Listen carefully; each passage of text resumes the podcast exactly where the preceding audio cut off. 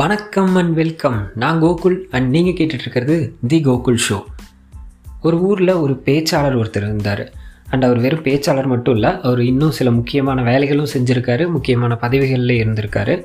அது என்னங்கிறத நான் லாஸ்ட்டாக சொல்கிறேன் அந்த பேச்சாளர்கிட்ட வந்து ஒரு இளைஞர் ஒருத்தர் டிரைவராக வேலை செஞ்சுட்டு இருந்தார் ஒரு நாள் அவர்கிட்ட அந்த பேச்சாளர் கேட்டார் நீங்கள் என்ன படிச்சிருக்கீங்க தம்பி? அப்படின்னு சொல்லிட்டு.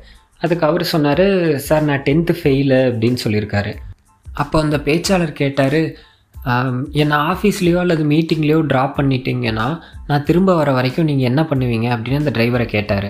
அதுக்கு அந்த டிரைவர் வந்து ஒன்று நியூஸ் பேப்பர் படிப்பேன் இல்லைனா பாட்டு கேட்பேன் இல்லைனா தூங்கி ரெஸ்ட் எடுப்பேன் அப்படின்னு சொல்லி சொன்னார். அப்போ அந்த ஸ்பீக்கர் வந்து ஓகே தம்பி நான் நீங்கள் அந்த டென்த் எக்ஸாமை மறுபடியும் எழுதுறதுக்கு நான் ஏற்பாடு பண்ணேன்னா நீங்கள் எழுதுவீங்களா? அப்படின்னு சொல்லி அந்த பேச்சாளர் கேட்டார். அதுக்கு அந்த டிரைவர் வந்து ஓகேங்க ஐயா நான் எழுதுகிறேன் அப்படின்னு சொல்லி சொன்னார். அதே மாதிரி அவரும் ஏற்பாடு பண்ணார். இவரும் படித்து எழுதி டென்த்தை பாஸ் பண்ணிட்டாரு. அதுக்கப்புறம் மறுபடியும் லெவன்த்து டுவெல்த்தும் அதே மாதிரி நான் நீங்கள் எக்ஸாம் எழுதுறதுக்கு நான் ஏற்பாடு பண்ணுறேன் நீங்கள் படித்து எக்ஸாம் எழுதுறதுக்கு நீங்கள் அதே மாதிரி எழுதுறீங்களா? அப்படின்னு கேட்டார். அதுக்கும் அந்த டிரைவர் ஓகே அப்படின்னு சொன்னார். இவர் அதே மாதிரி புக்ஸ் எல்லாம் வாங்கி கொடுத்தாரு. எக்ஸாம் எழுதுறதுக்கும் ஏற்பாடு பண்ணார் அந்த பேச்சாளர். அந்த எக்ஸாமையும் எழுதி இந்த டிரைவர் வந்து கிளியர் பண்ணி இப்போ ப்ளஸ் டூவும் பாஸ் பண்ணிட்டார். அதுக்கப்புறம் அந்த பேச்சாளர் வந்து அந்த டிரைவர் கிட்டே கேட்டார் தம்பி உங்களுக்கு மேற்கொண்டு படிக்கிறதுக்கு என்ன படிக்கிறதுக்கு ஆசை? என்ன சொல்கிறது என்ன டிபார்ட்மெண்ட் அந்த மாதிரி கேட்டார்.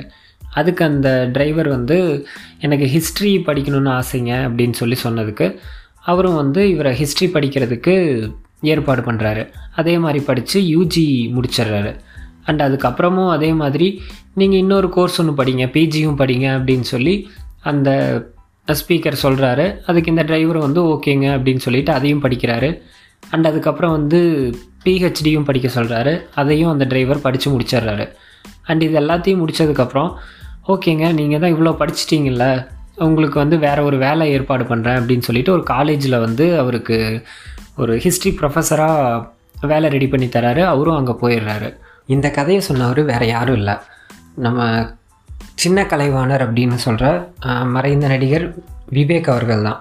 அண்ட் அந்த கதையில் வர பேச்சாளர் வந்து அவர் யாருன்னு சொல்கிறதுக்கு முன்னாடி அவர் வேறு சில வேலைகள் செஞ்சுருக்காருன்னு சொன்னால அது என்னென்னா சயின்டிஸ்ட்டாக இருந்திருக்காரு. அண்ட் இந்தியாவோட குடியரசுத் தலைவராக இருந்த ஏபிஜே அப்துல் கலாம் அவர்கள் தான் வந்து அந்த பேச்சாளர். இந்த வீடியோவை ரீசெண்டாக சோஷியல் மீடியாவில் பார்த்தேன். அண்ட் இதை பார்த்த உடனே இன்னொரு சோஷியல் மீடியாவில் பார்த்த இன்னொரு வீடியோவும் எனக்கு ஞாபகம் வந்துச்சு. ஏன்னா அது ரீசெண்டாக ரிலீஸ் ஆன டாடா மூவியில் வர ஒரு முக்கியமான ஒரு டைலாக் அண்ட் இந்த கதை கேட்ட உடனே மேக்ஸிமம் எல்லாருக்கும் தெரிஞ்சிருக்கும். அது என்னென்னா நாங்கள் எல்லோரும் உங்களால் நல்லா இருக்கணும். ஆனால் உங்களை விட நல்லா இருந்துடக்கூடாது அப்படி தானே அப்படிங்கிற அந்த ஒரு டைலாக் என்னடா அது ஒரு மூவியில் வந்த ஒரு டைலாகை வச்சு இந்த உலகமே அப்படி தானே முடிவு பண்ணிடணுமா அப்படின்னு கேட்டால் கண்டிப்பாக கிடையாது. ஏன்னா அந்த டைலாகை படத்தில் ஒரே ஒரு தடவை தான் கேட்டேன். ஆனால் ஒரு ரெண்டாயிரம் தடவை சோஷியல் மீடியாஸில் கேட்டேன். ஏன்னா மக்கள் எல்லாத்துக்கும் அது க்ளோஸ் டு த ஹார்ட் இருக்கிறதுனால தான் அது அவ்வளோ ஷேர் பண்ணுறாங்க மக்கள்னு பொதுவாக ஏன் சொல்லணும்? நம்மளே எடுத்துக்கலாமே. எவ்வளவோ இடத்துல எவ்வளவோ விஷயங்களை ஃபேஸ் பண்ணியிருக்கோம். நமக்கு தெரிஞ்சவங்க யாராவது ஒருத்தங்க கொஞ்சம் செட்டில்டாக இருக்கவங்களை எடுத்துக்கிட்டோன்னா நமக்கெல்லாம் அட்வைஸ் பண்ணிக்கிட்டே இருப்பாங்க.